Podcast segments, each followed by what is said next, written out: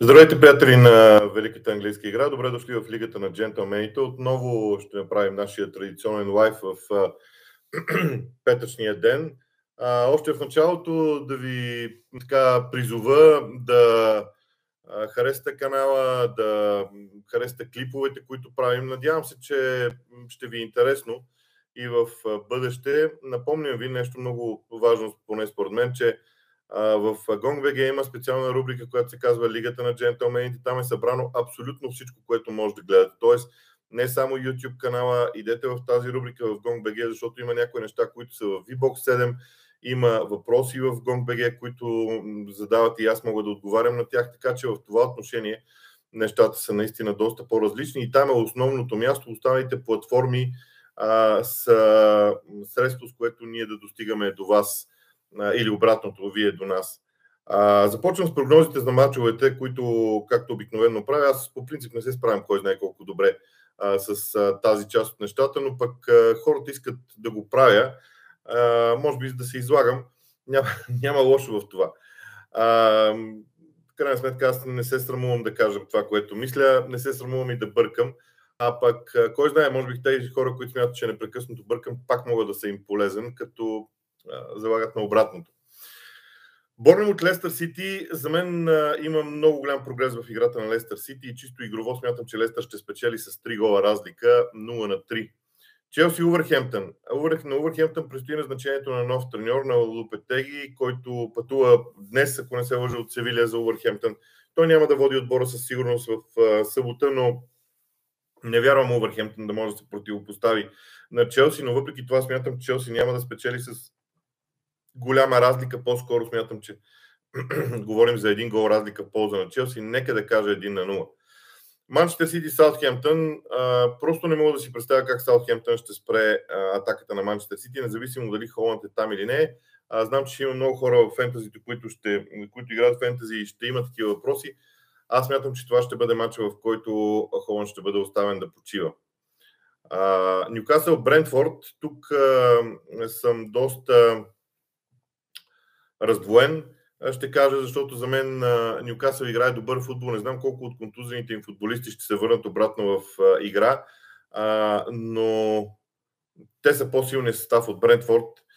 Струва ми се, че ще спечелят, но ще е труден матч. Един гол разлика, 2 на 1 за Нюкасъл.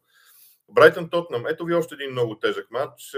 Да видим сега Дедзерби какво може срещу Антонио Конте, когато надлъгването между двама италианци трябва да се случи на игрището.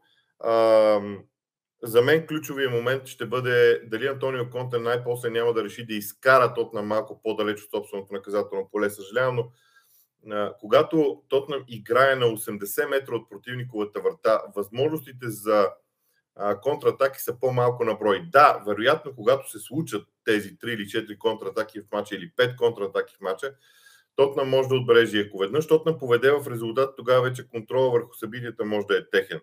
Не знам какво ще стане, но аз залагам в случая на равенство между Брайтън и Тотнам. Кристал Палас Лиц. Още един труден матч. Кристал Палас се намира доста надолу в класирането, много по-надолу, отколкото качеството на играта предполага.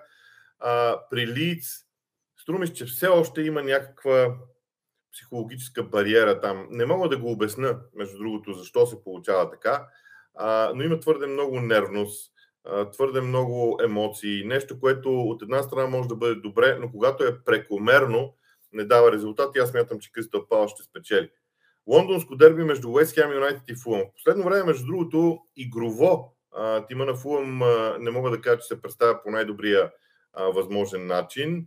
А, макар, че те са шести в класирането, но м- страшно интересно как редуват победи, така, победи и загуби в мачовете. Сега сякаш е ред на, на победа, но Фулм започна да допуска голове и това е нещо, което може би не е добра тенденция. Уест Хем направи два поредни добри мача, не перфектни, но добри мача. На мен лично ми се струва, че умората ще е доста сериозна в техния, в техния лагер следствие на европейските мачове и тук ще заложа на една от двете си изненади за кръга, а именно победа на Фулъм. Арсенал и Ливърпул. Много време е измина от как всички специалисти твърдат, че Арсенал е фаворит срещу Ливърпул. А, според мен не е така, ще ви кажа защо. А, в дерби матчове, в матчове, в които даден отбор е притиснат до стената, опита, самочувствието и хъса излизат на преден план. Юрген Клоп вече промени малко Ливърпул в двубоя срещу Рейнджърс, като тактическа формация. На моменти това беше направено, за да може а, първо да бъде натисната защитата на противника, второ тренд да има малко повече свобода в дясно а, и трето да няма чак толкова много свободни пространства в центъра. Всичко това бе направено от Клоп. Всички говорят за система 4-4-2. Аз продължавам да твърдя, че в различни периоди от матча, в различни, когато топката е в различни зони, Ливърпул има различна постройка. Затова аз тук смятам, че матчът ще се реши от момента, в който Арсенал загуби владението на топката. Въпросът е къде ще го загуби, в какъв момент ще го загуби и дали Ливърпул може да направи контратака, дали може да използва някои от дългите диагонални пасове. Давам победа на Арсенал с един гол разлика, 2 на 1, но наистина смятам, че а, този двубой е абсолютно непредвидим. Евертън, Манчестър Юнайтед, това е още един двубой, в който ще заложа на изненада. На мен структурата на играта на Евертън, а, така, усещането за спокойствие, което Евертън има докато, докато развива играта си е много важно и поради тази причина а, смятам, че карамелите ще спечелят а, победа на Евертън с а, колко да кажа, 3 на 1 или 2 на 1. Айде нека да е 3 на 1, че 2 на 1 ще станат много повтарящи се резултати. Аз просто а, смятам, че на, на играчите на Man United, които играят почти винаги в един подобен състав, т.е. Тенхак почти не прави ротации в момента, може би за да на, избистри играта. Но сега ще му се наложи да прави ротации и не знам как точно ще се случат нещата. Аз не съм гледал матча на Man United в четвъртък, признавам си, така че не мога да правя изводи от там, но за мен Евертън е фаворит в този добой. И накрая, а, така прогноза за матча между Nottingham Forest и Астън Вила. Матч, а, който е безум, безумно интересен а, в моите очи. Аз залагам на а, така, обрат в този двубой а, и победа на Астън Вил през второто, през второто по време обаче. Така, до тук сме с а, прогнозите. Поизгубих малко време. Надявам се да ми простите. Започвам с отговорите на въпросите. Димитър Дяков, какво мислиш за Наполи Кварацхелия? Първо аз този футболист го, за първи път го видях в матча на Грузия с а, а, българския национален отбор. Хареса ми изключително много. Не съм много сигурен как ще, игра, как ще изглежда в а, големи шампионати, в които не казвам, че Италия не е голямо шампионство, а имам предвид големи шампионати, в които скоростта е фактор, защото в Италия темпото е много бавно и неговия дрибъл работи по един прекрасен начин. А, за Наполи винаги, всеки един отбор на, на, на Спалети е бил а, различен от италианската футболна култура. Това до някъде винаги се е приемало интересно. Въпросът е дали ще бъде и успешен. Мишо Мишев, кой мач гледахте във вторник Интер Барселона или Карди Блекбърн? А, нито един от двата, аз съм си осигурил възможността по един или друг начин да гледам всеки един матч, който ме интересува. А, имаше три мача във вторник, които бяха много интересни за мен. Шефът Юнайтед Куинс Парк Рейнджерс беше единия. Другия беше Ливърпул Рейнджерс. Третия е мача на Тотна в Шампионската лига. Истината е, че погледах от трите по малко. А, на следващия ден сутринта си пуснах малко на запис, а, малко повече да видя от Ливърпул и от Тотнам. А, но това бяха мачовете, които ме интересуваха във вторник. Истината е, че а, през този футболен сезон аз коментирам много повече футбол на живо, т.е. имам нужда да се подготвя от мачовете и а, избора ми на гледане на мачове в много голяма степен, наистина в много голяма степен зависи от това какво ми предстои през уикенда и когато трябва да коментирам даден матч през уикенда, аз се стремя да съм гледал последните два или три мача на съответния отбор и когато те са в Европа, съм длъжен да ги изгледам. Мармалачо, здравейте, Нюкасъл и техните равенства. Има ли Еди Хал нужните качества, хъс знания да превърне тези равенства в победи и шанс за участие в Европа или осмото място е тяхната цел? Аз мятам, че целта на Нюкасъл е а, прогрес. Прогрес във всеки един момент от а, а, така, времето а, и не толкова класирането, колкото стъпките, които Нюкасъл може да направи напред игрово са много важни. А, смятам, че а, промяната на футболната култура в Нюкасъл, и това не е клише, футболната култура е начин на мислене, по който целият отбор, целият клуб работи и действа, е нещо много важно и аз очаквам да се случи в Нюкасъл във времето, така че тези равенства са плод по-скоро на търсенето на стабилност, а, обикновенно това, тези равенства резултират в една дълга серия от победи в някакъв следващ етап. Подозирам обаче, че те може и да са на малко по, по-късно ниво тези победи. Мишо Мишев с втори въпрос, защо са толкова празни стадионите в Чемпионшип, защо няма VAR?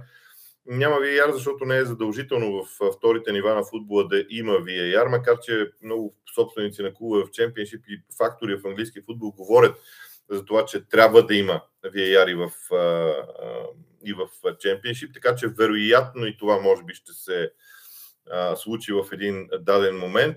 Аз продължавам да смятам, че в чемпионшип нещата вървят сравнително добре. Когато мачовете обаче са през седмицата, повечето хора предпочитат да си останат по домовете по някаква причина. Конов 23. Все пак може ли да обвиним и Клоп за случващото се в Ливърпул? Ама чакайте малко. Клоп е менеджера на Ливърпул. Клоп е човек, който обира всички овации, когато Ливърпул играе прекрасно. Той е човек, който обира и всички негативни, когато нещата не вървят. Така че да, Клоп е част от проблема, една от най-съществените части от проблема и той трябва да го реши обаче. Да, Клоп е отговорен за това, но не само Клоп е виновен за това. Това е поне моята позиция. Още един въпрос. Конов 23. Идеята ми е, че, например, Пеп не би позволил да остане чак толкова къс на даден пост, както Ливърпул се оказа в центъра. Ама Ливърпул не е къс в центъра. Ливърпул си има достатъчно добри играчи в центъра. тоест, извинявам се, Ливърпул има достатъчно наброй играчи в центъра.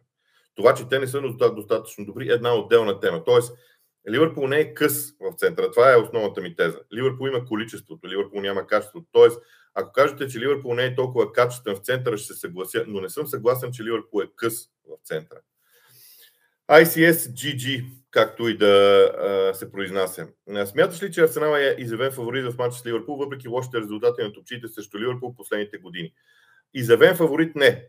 Арсенал влиза в по-добро положение от Ливърпул в този двубой със сигурност. Аз в прогнозата си за матча по-рано в а, този лайф казах какво мисля за срещата, така че а, не мисля, че, не мисля, че трябва да задълбаваме. Арсенал наистина се намира в чудесно състояние, а, но аз по принцип в тези дербита смятам, че там психиката, самочувствието, а, така дори някои тренерски решения могат да, да дадат страхотен резултат. За мен, ако Ливърпул излезе във вариант 4-4-2, ще загуби матч. Просто Арсенал ще ги прегази.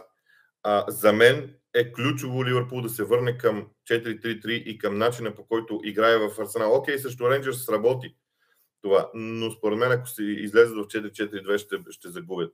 Така си мисля, може и да бъркам.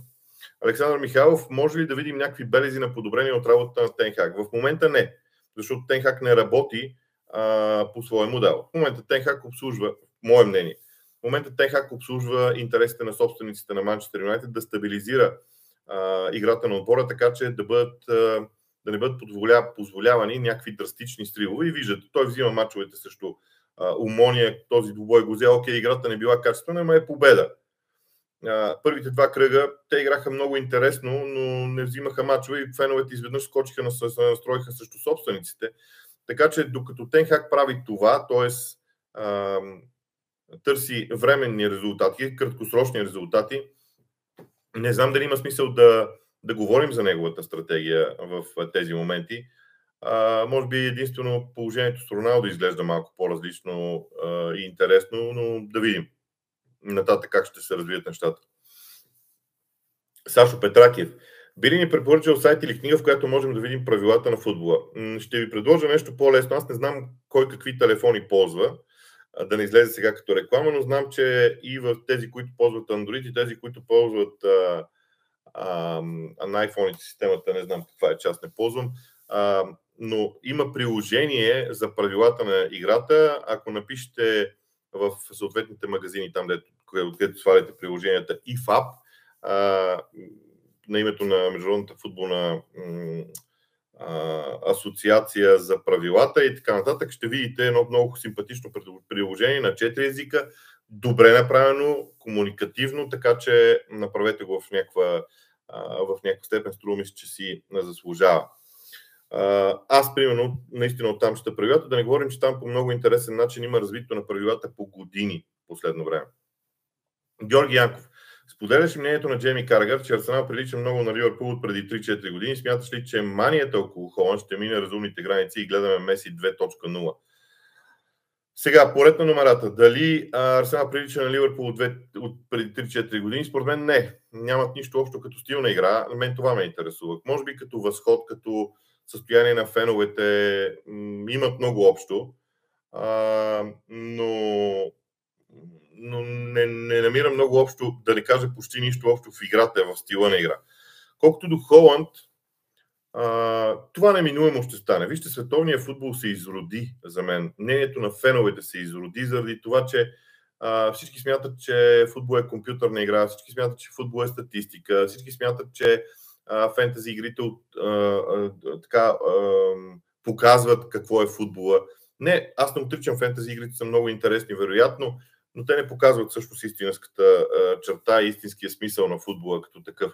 Така че манията около Холанд е нормално да се събуди. За мен Холанд вече доказа, че е по-добър и от Меси и от Роналдо. На тази възраст нямам никакво съмнение в това. Като говоря като стил на игра и като възможност и като потенциал. Дали ще го реализира е друго нещо, а иначе манията ще бъде следната. Там има, едно, има един друг футболист в Пари Сен Жермен и Холанд. Двамата ще бъдат един срещу друг. Само, че този път ми струва, че м- големите клубове няма да позволят те да бъдат в Реал Мадрид и Барселона, което е много голям минус за испански футбол. Испанците трябва да намерят начин да а, направят първенството си конкурентно, защото в противен случай а, последствията няма да са никак добри в а, бъдеще време. Не случайно шефа на Испанската футболна лига толкова, е толкова агресивен а, спрямо французите, а, спрямо ПСЖ най-вече, защото от там, от този модел на ПСЖ идва голямата опасност, според мен, за Барселона и за Реал Мадрид. Не е толкова от английските клубове.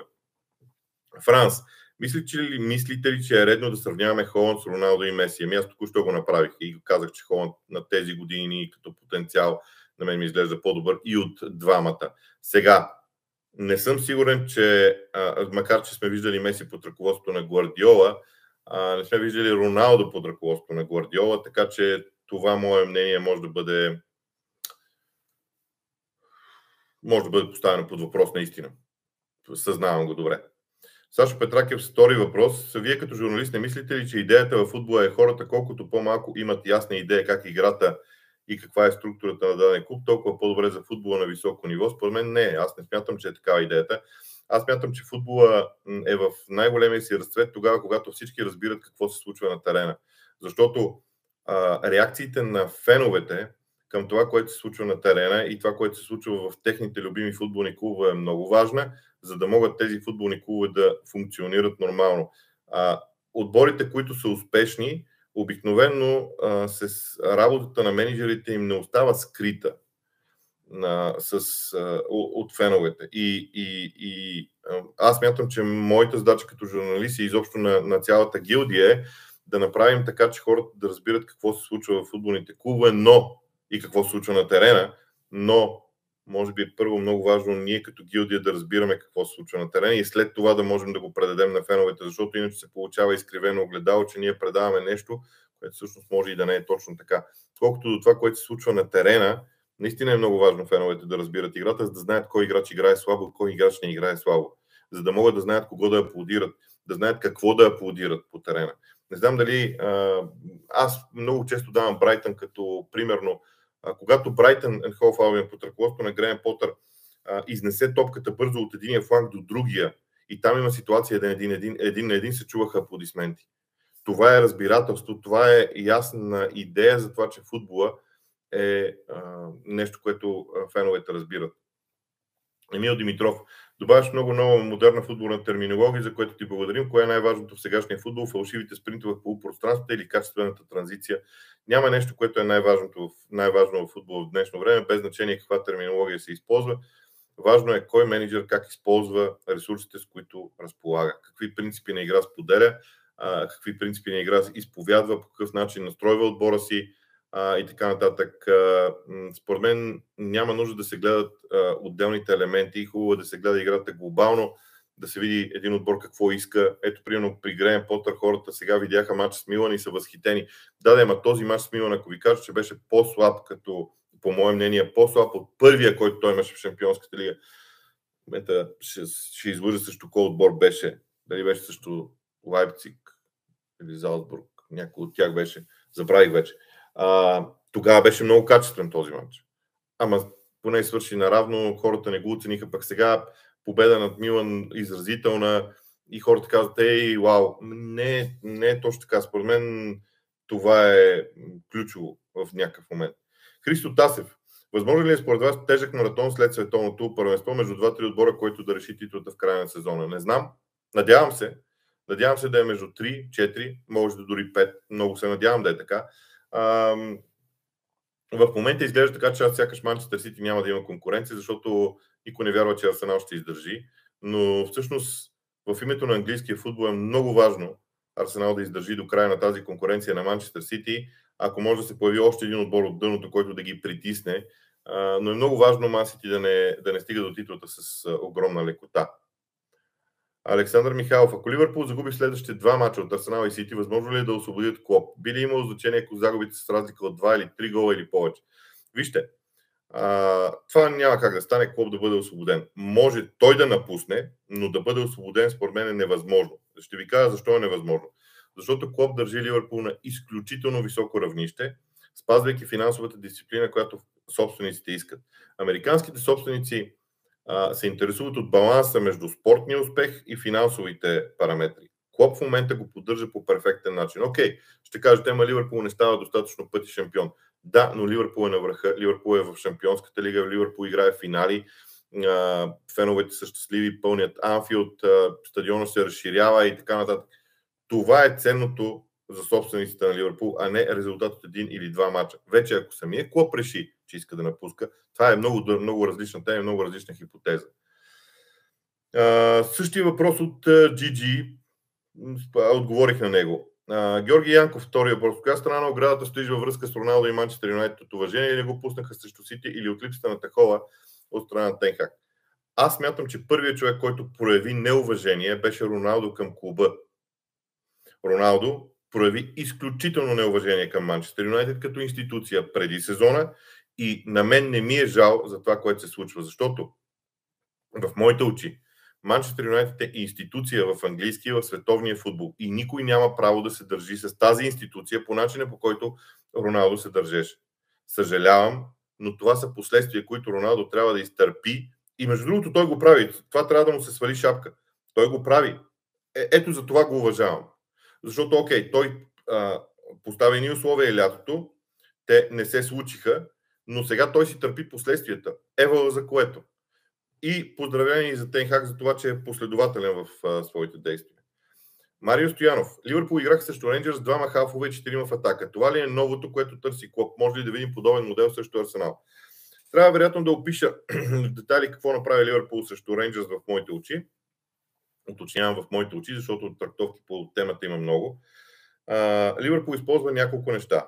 Първо, Рейнджърс не е от отборите, които изнася добре топката от, с късо изнасяне от своето наказателно поле напред, поради което тези четирима, които са в, в предни позиции, могат да пресират защитниците на Рейнджърс, за да могат те да изритват топката напред, където високите, силни играчи с глава на Ливърпул да я вземат и да започнат да я разиграват. Тоест по този начин Ливърпул си осигурява взимане на топката срещу Арсенал, ако трябва да сравняваме, защото това е целта а, срещу Арсенал, обаче артилеристите могат да изнасят топката по-добре и смятам, че преста на Ливърпул ще започва някъде от центъра на игрището, а не високо по, по терена. А, втори вариант. Когато Ливърпул пък овладееше топката срещу Рейнджърс, се виждаше едно много сериозно разнообразие на тези четиримата. По принцип, Ливърпул винаги атакува наказателно поле на съперника с петима или шестима. В стария вариант при 4-3-3 това ставаше чрез тримата нападатели и други двама а, произволно избрани а, от линията зад гърба им от тримата полузащитници, а, вероятно двамата, защото Фабини обикновено оставаше по-близо до защита и двамата крайни бранители. Четирима от тази втора линия атакуваха наказателното поле и ставаха петима или пък шестима, ако противника се защитава с петима. Сега при това положение обаче, тези четирима нападатели на Ливърпул, при новия вариант с Рейнджърс, тези четирима нападатели изискваха само още един да се включи в атаката. Това означава, че останалите могат да бъдат по местата си, когато Ливърпул загуби топката и се търсеше повече стабилност в защита. Смятам, че също Арсенал нещата ще бъдат по- доста по-различни. Скрим Студио. Добър ден, Боби. Поздрави. Бях скептично настроен за назначението на Потър, но в мача с Милан ясно се видя това, за което говорите и ми хареса. Ами, да, говорих за това, че а, а, аз говорих за Потър и все още смятам, че матчът срещу Милан не беше най-качественият от всичките, които той изигра начало на Челси, но не може да не ви направи впечатление колко различни формации, колко различни системи на игра използва Потър в това време, за да види кое е най-доброто за Челси. Скаусър 1892. Какво мислиш за спекулациите, че Тите ще смени артета след края на сезона? Искате ли да спрем с този въпрос? Намирам го за скучен, намирам го за безмислен. Не знам каква е целта. Ако целта е, понеже може би 10 пъти ми се задава този въпрос, аз 10 пъти отговарям по един и същи начин, да знаете, че следващия път ще го пропусна в тези моменти. Така, Аналин Ангелов, какво мислиш за ситуацията с Канте и договора му, който изтича в края на сезона? Имаш ли представа какво се случва с Калвин Филипс и колко дълго още ще е извън терена? Калвин Филипс е контузен, мисля, че беше опериран. Говори се, че едва ли ще бъде възстановен за световното първенство, но там някъде е границата. Аз мятам, че Саутгейт няма да го вземе, ако не е напълно, напълно здрав. Колкото до Канте и договора му, Канте иска да подпише нов договор. Аз мятам, че самият клуб Челси има нужда да пусне Канте в Челси започва нещо много ново, много различно, много, как да кажа, много вълнуващо и понякога е хубаво да се разделиш с старите лица, които са ти носили страшно много успех. Съзнавам, че е болезнено и че ще е болезнено за Челси, но това за мен е по-правилната идея. Просто към те трябва да бъде продаден някъде, където по негов избор Челси демонстрира уважение към него, както направиха с Петър Чех, ако помните тогава Челси и Абрамович демонстрираха уважение и спечелиха много комплименти за класата, която като клуб показаха тогава. Също нещо очаквам да се случи и с Канте в някакъв момент. Гарбиш, Гарбиш Тупчан. Какво мислиш за евентуалния сблъсък на Холанд срещу Салиба? Също, което мисля за сблъсъка на всеки един, на, вси, на всеки един от 11-те футболисти на Ливърпул и Арсенал. Това не е сблъсък между двама души. Това е сблъсък между два отбора. И ако някой смята, че един човек може да опази Холанд, т.е. какво означава Салиба? Ако Салиба застава до Холанд и не се интересува от никой друг на терена, ми те има сумати хора, които те първо предстоят. Това е грешен начин на мислене за мен. Аз не възприемам футбол по този начин. Няма индивидуални сблъсъци един на един. Има 11 на 11. Вътре в тези сблъсъци 11 на 11 на терена може да се случи да има сблъсък един на един но това не се случва в рамките на 90 минути. Боян Цакин, какво очакваш тактически Лампард да, как очакваш тактически Лампард да подходи срещу Юнайтед? Така както Лампард подхождаше в предишните мачове. Евертън е много интересен отбор сега, защото има много ясна структура на игра. Изчистена. Индивидуалната класа на футболистите не е на най-високото възможно ниво, което Евертън би могъл да покаже. Но Евертън вече има футболистите, с които дори да редува да прави ротация в стартовия състав, да, да остави на пеката една от звездите си, може Лампард, и пак да постигне успех. Аз мятам, че Евертън ще бъде супер агресивен, няма да се плаши от контрадействията на Манионет и ще се опитва да ги надиграе. Може и да загуби, използвайки този стил на игра.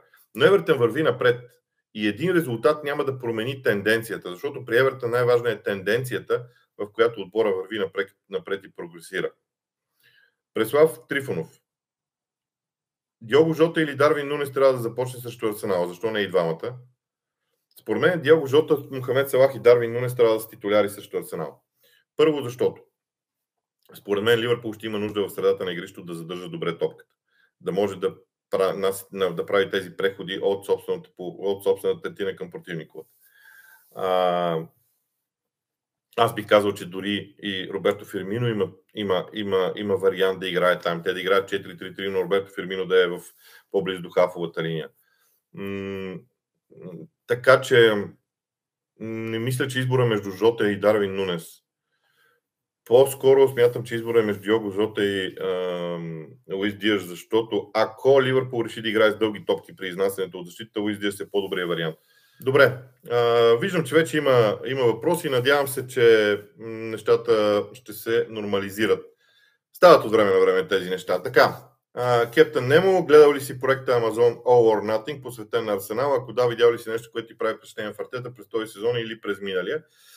Гледал съм го, но аз много-много не вярвам на тези филми. Да, те са много, много готини са за феновете, виждат обстановката отвътре.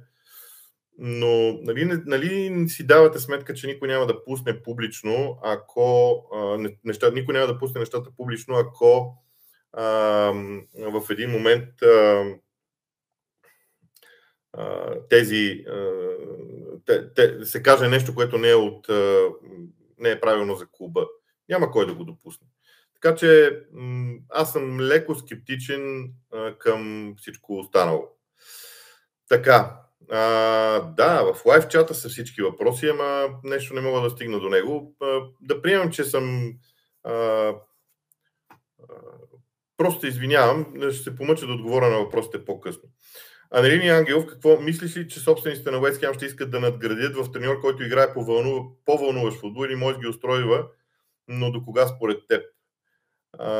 И мнение за мачовете на, на, от Чемпионската лига на английските отбори.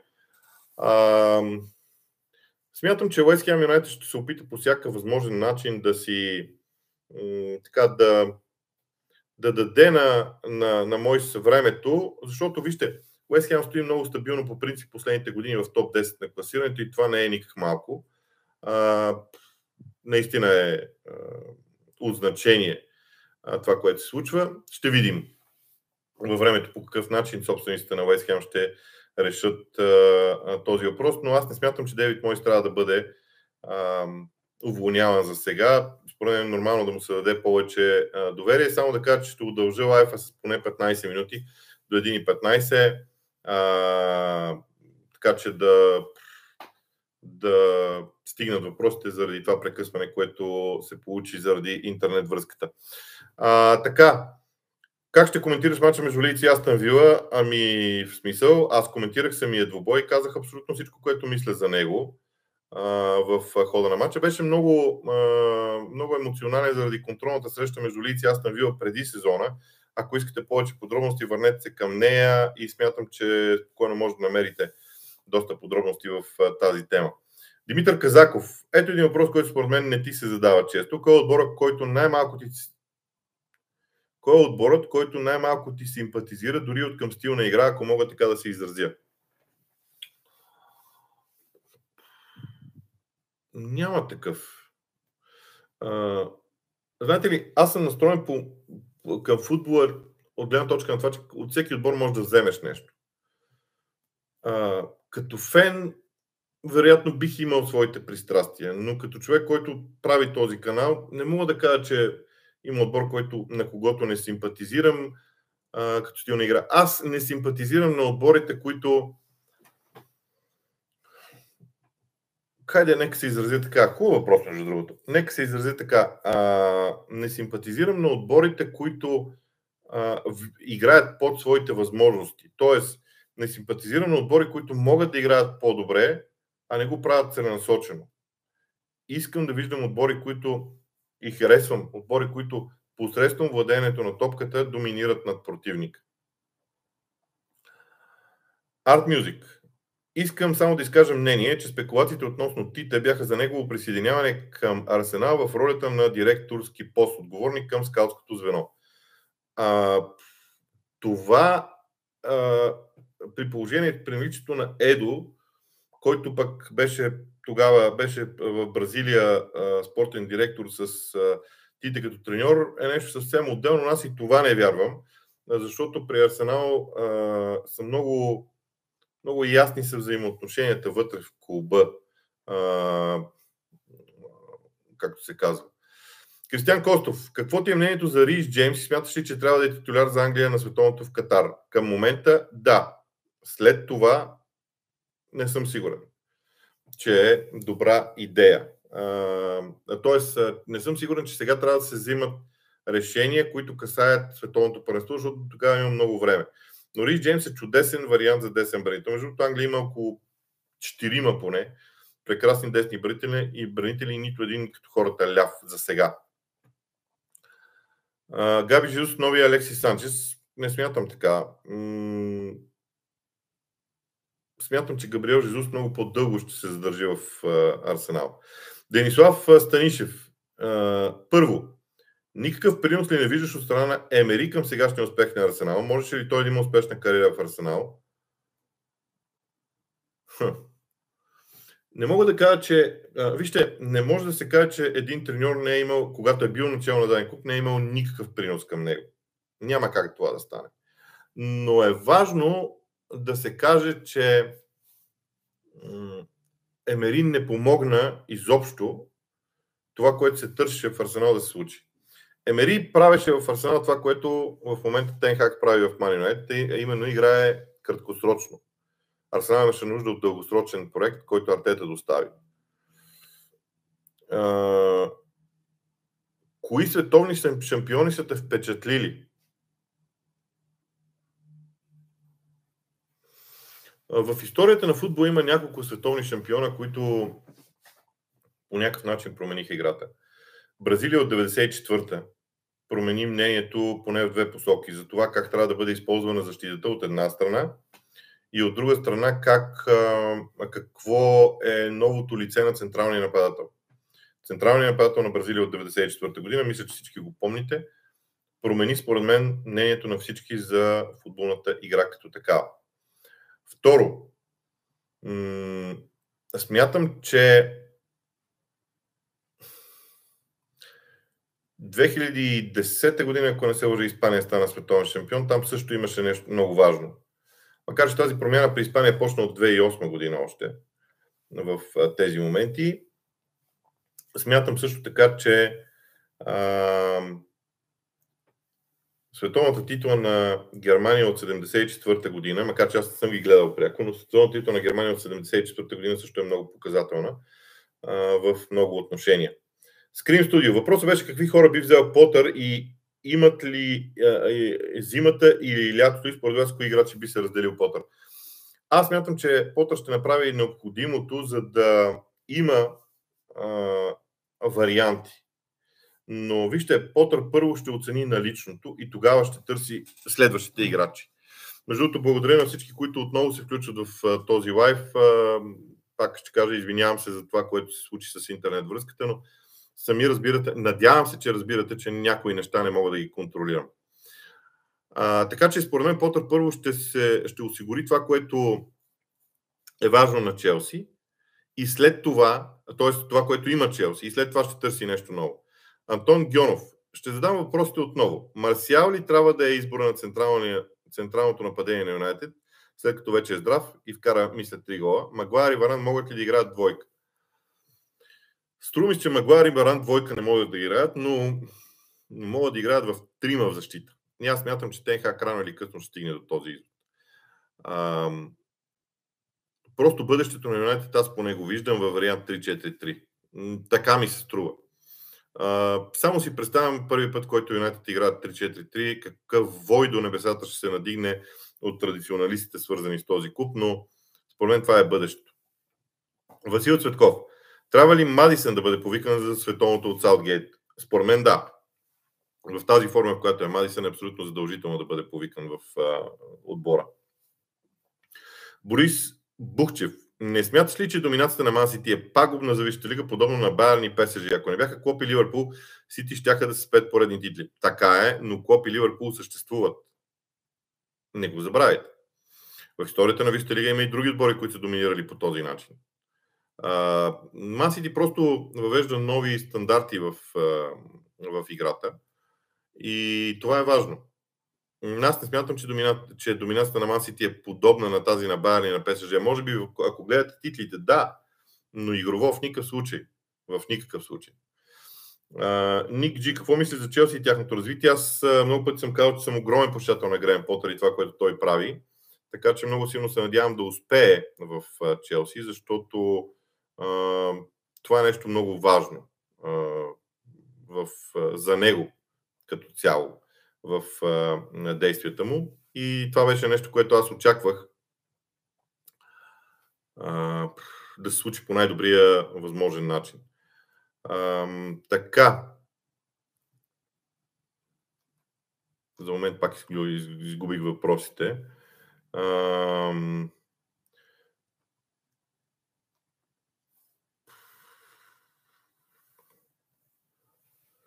Така, може да видиш въпросите докато, сами, докато върви самия епизод, тогава те се показват там, докъдето си бил. Окей. Okay.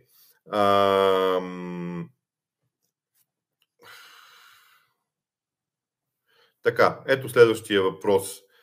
смяташ ли, че а, Бат едно, смяташ ли, че качеството на футбол, което Брайтън предлагаше при Потър, ще бъде на ниво и при новия менеджер, макар и добрата игра срещу Ливърпул? Не мога да кажа.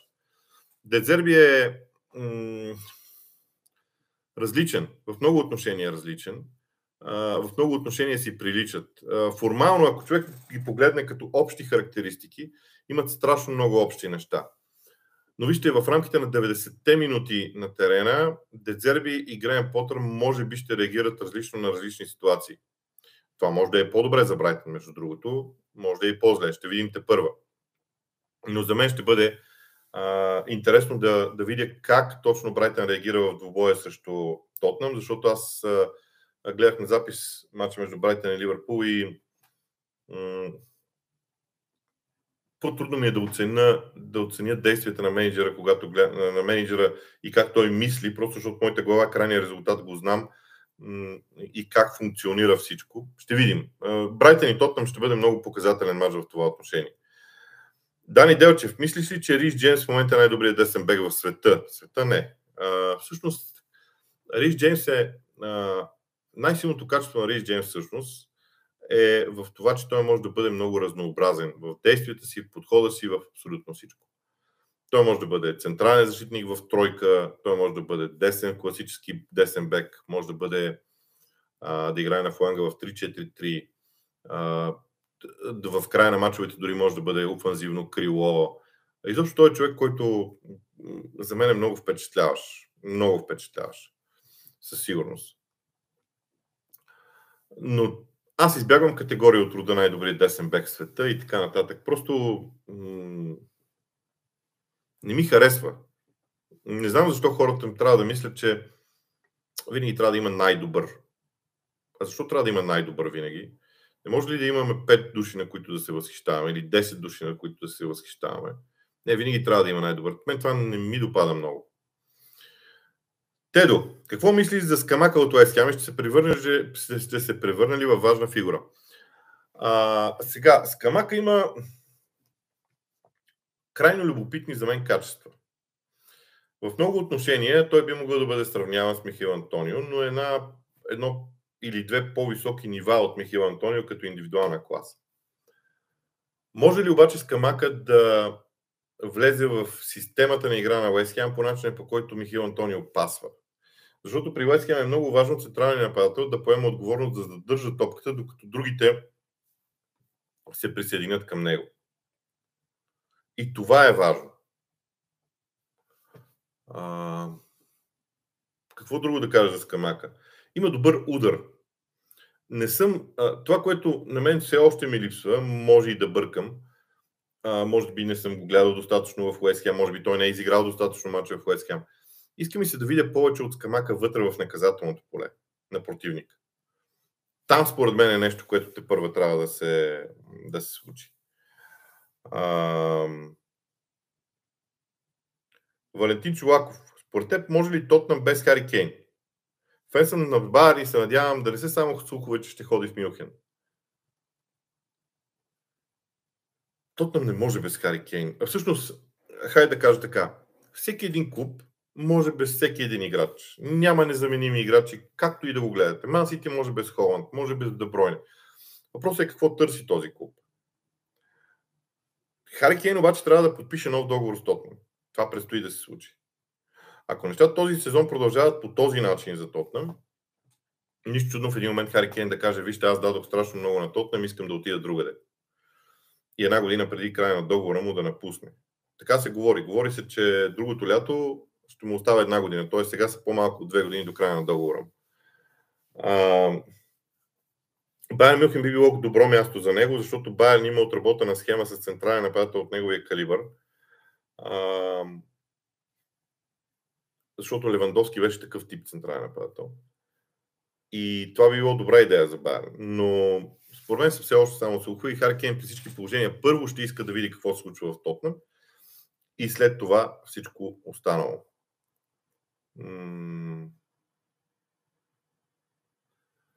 Ванката. Уис или Тилеманс? А защо не и двамата в Арсенал от зимата? Става дума за Дъглас Уис или Тилеманс. Аз за Тилеманс съм много скептично настроен. Той ще стане свободен агент и е твърде възможно да отиде а, някъде, където му дават много пари. Дъглас Луис е много вероятен, много е вероятен, защото Артета би имал нужда от такъв тип играч. Повече, отколкото от Тилеманс. Така мисля. Може и да бъркам. Ам... От друга страна, според мен в Арсенал малко станаха много бразилците. Което не е нищо лошо срещу Бразилия. Просто а, когато имаш много хора от една нация в един отбор, понякога се получава дисбаланс в а, ситуациите. Радослав Здравко, като член на фенкуба на Арсенал България, ми е интересно какво ти е мнението за организация, дали следиш какво се случва. Аз до тук стигнах в въпроса от миналия път, от а, миналия лайф. А, значи, не съм член на фенкуба от доста време. Ядосах се преди известно време, защото м- фенството включително в България е малко сложно, но пък в фенкуба работят прекрасни хора, с които съм в прекрасни взаимоотношения. Помагам когато с каквото мога, но не бих се изказвал за ситуация, която случва вътре в организацията с сигурност. Марио Стоянов, втори въпрос отново. Може ли повече информация относно лигата до 21 години, разделението на две части и плейофни мачове? Може ли да се намерят общи неща в играта на отборите в лигата спрямо мъжката лига? Втората лига е интересна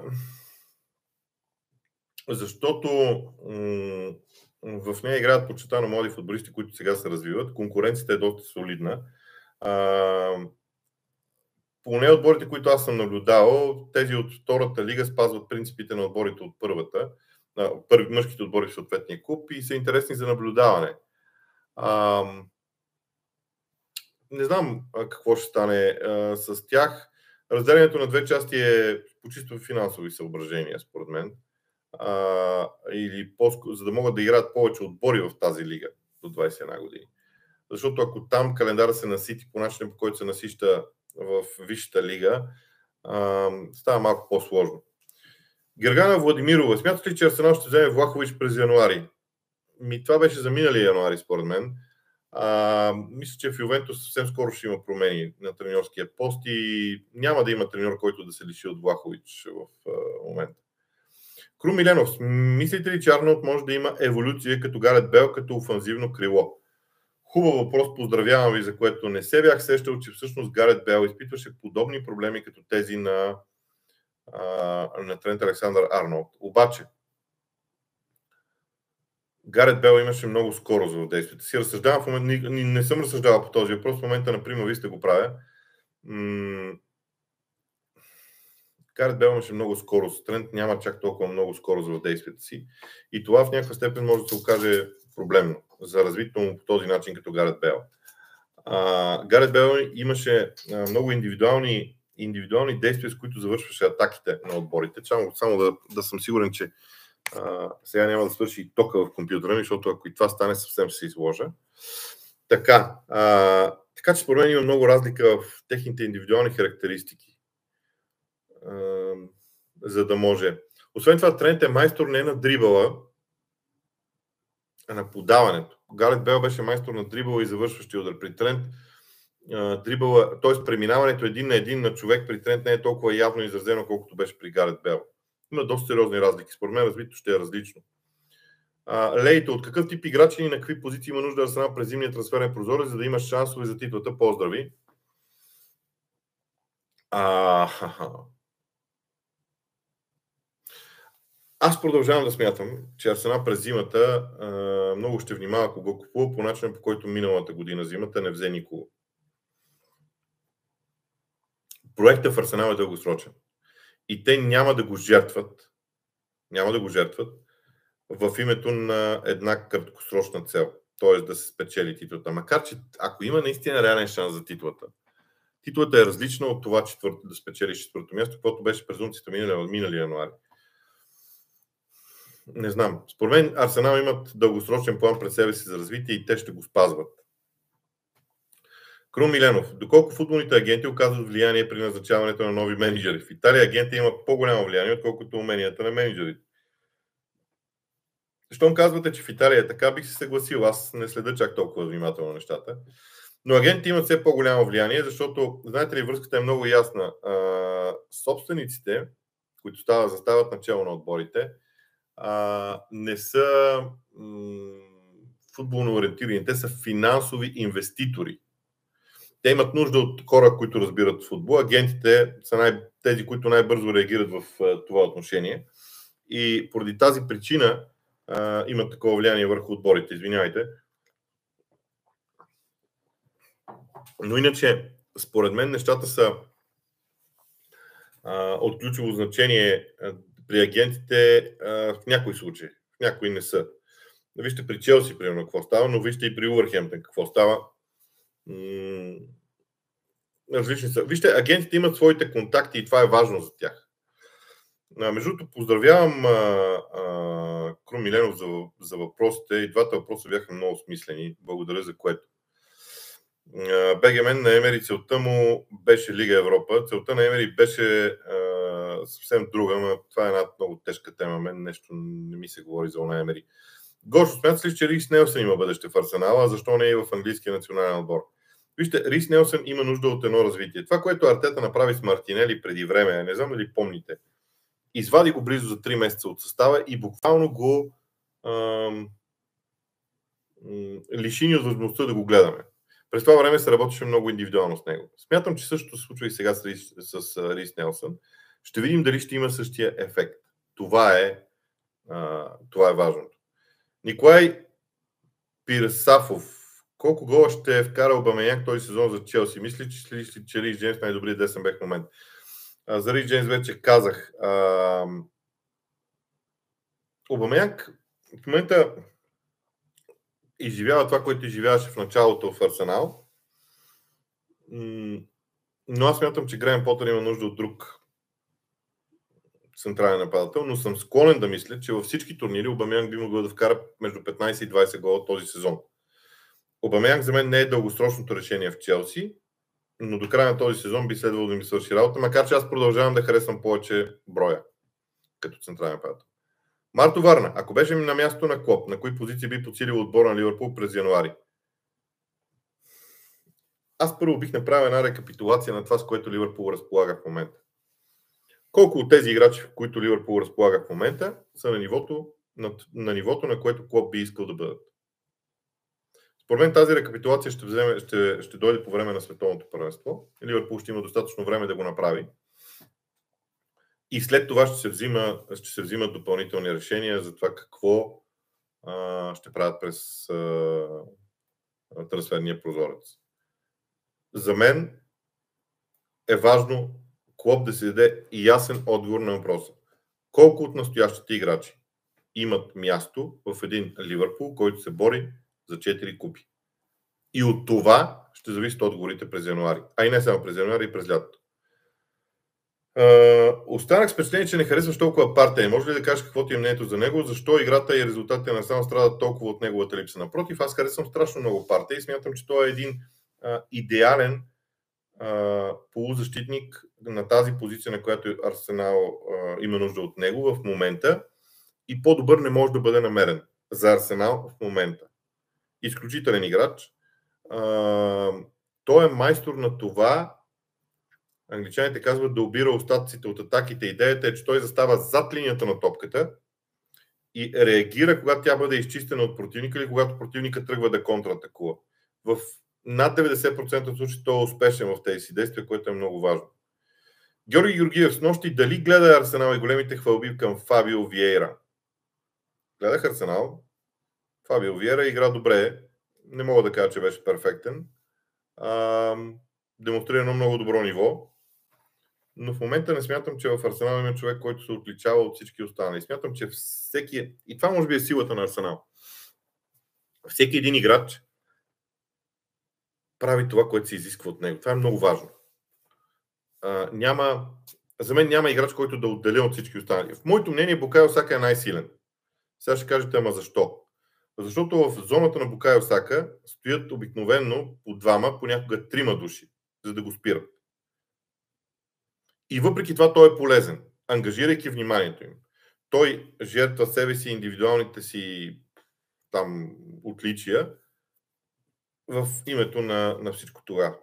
И според мен, според мен, Букайо Сака трябва да бъде отличаван. Фабио Виера прави прекрасно начало на сезона, но не мога да кажа, че е чак толкова изключителен. Васил Димитров, смяташ ли, че при евентуално привличане на Тилеманс той би бил по-добър избор от Джака и Партия в момента? Не. Тук съм категоричен, че няма да е по-добър.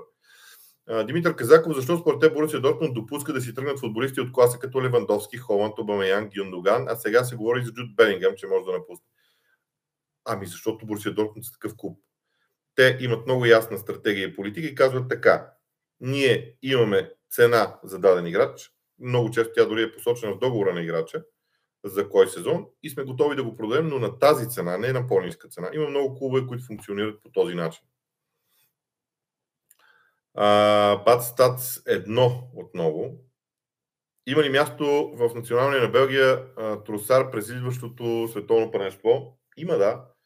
Само, че Белгия има толкова много футболисти, че не знам, не знам какво ще стане. Скрим студио, извинявам се, но какво се случва с Закария в Челси, все едно го няма? Не знам. Нямам идея.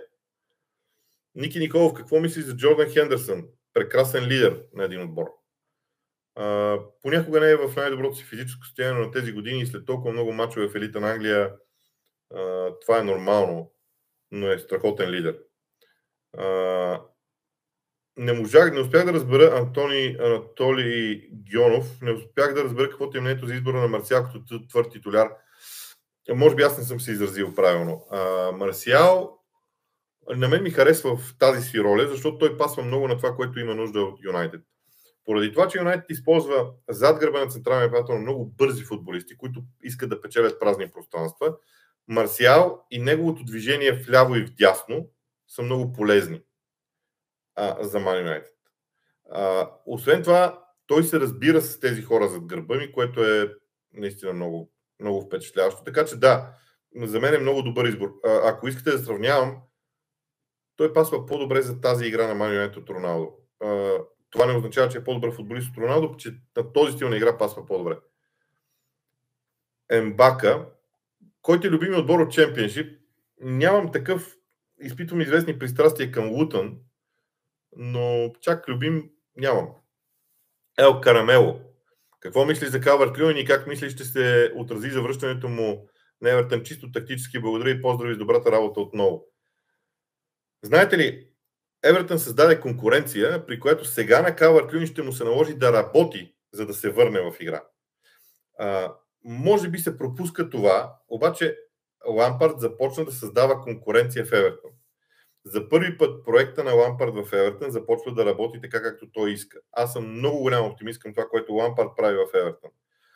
Единствено слуховете за продажба в Евертън, които вървят, те са много сериозни, а, ме притесняват, защото неминуемо, когато дойде нов собственик, ще си вземе нов менеджер. Но Лампард постави Евертън на правилния път, според мен. И сега Калвард Люин ще трябва да се бори за титулярното си място с Мопе или по някакъв друг начин и, и когато позицията му не е сигурна, от него ще, ще бъде извадено най-доброто в играта му. Денислав Станишев. Александър Арнолд има повече бъдеще като вътрешен халф. Давид Алаба а, започна като вътрешен фал, а, халф, а стана бек. Интересно мнение. Наистина интересно мнение. Гергана Владимирова. Поздрави за Гергана Владимирова. Чудесно е да има дами, които да, ни, които да задават въпроси. Наскоро имаше спекулации, че Арсенал ще опита и през този зимен трансферен прозорец да вземе Влахович. Възможно ли е заради слабото представяне на Юве в момента наистина да стигне до такъв трансфер? Наистина не мисля така. Наистина не мисля така. А, това с Влахович е някаква спекулация, според мен. Няма да стане.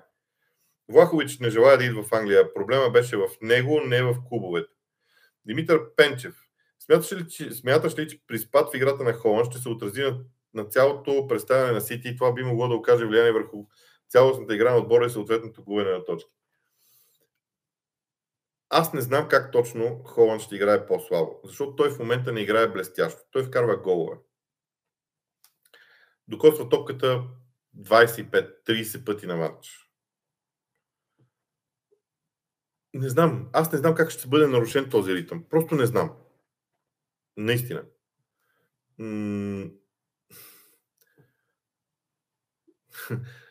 Чета допълнението на Димитър Пенчев. И допълнение към въпроса. Добре ще се отрази на Холанд това, че няма да играе на световното или напротив няма да му наруши игровия ритъм? Сега на всичко отгоре, Холанд ще има един месец, който да, да, да продължи да работи с този отбор, да се чувства амбициран, да изиграе следващите 6 месеца по най-добрия начин. не знам как, не знам как Сити ще има изобщо проблем. Прити Eyes. Здрасти, Боби, какво мислиш за Реал Мадрид, тяхното развитие, защото никога не си изразявал мнение. Чак никога не е изразявал съм мнение. Знаете ли, имам много близък приятел, който е фен на Реал Мадрид. А, и много често си говорим с него за Реал Мадрид.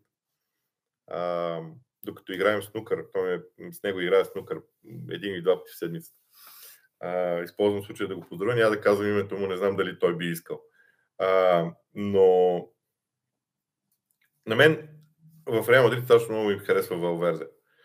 много голям почитател съм на Валверде заради начина по който той играе, заради начина по който жертва себе си в името на отбора. А, скромно момче, което играе страхотен футбол. Преди 10 дена съвсем случайно прочетох, че Арсенал и Реал Мадрид са били в много яростна битка за него и а, Арсенал отказал да даде ни 2 милиона и половина, следствие на което Реал Мадрид го е взел. Беше много странно за мен. Иначе за Реал Мадрид това, което мога да кажа е, че те имат много ясно изразен стил на игра, но за мен Реал Мадрид са зависими от централния си нападател и, и, и, и това е една опасност за Реал Мадрид. Повече не искам да навлизам в подробности. Ще вземе някой да помисли, че гледам много мачове на Реал Мадрид ще ми, и авторитета ми ще отиде по дяволите. Марто Варна, допълнение към въпрос за евентуални трансфери в Ливърпул през януари. Смяташ, че Ливърпул няма достатъчно класа в защита, чисто като защитни умения на играчите, а не като атакуващи. Според мен, ако Ливърпул има проблем някъде в средната част на игрището, хайде да се изрази така. Сега, вече и 15, аз обещах да удължа този лайф а, до и 15. Завършвам с две неща. На първо място се извинявам за прекъсването по средата, което вероятно е попречило на много хора, защото гледам посещаемостта в един или другия клип. Разбрах къде е проблема. Надявам се, че ще мога да го изолирам за следващи случаи. Това е от мен за днес. В останалите ни платформи, им предвид GongBG и VBOX, ще се опитам да обединя двата клипа, така че да ги гледате заедно, така че от мен довиждане и приятен ден нататък.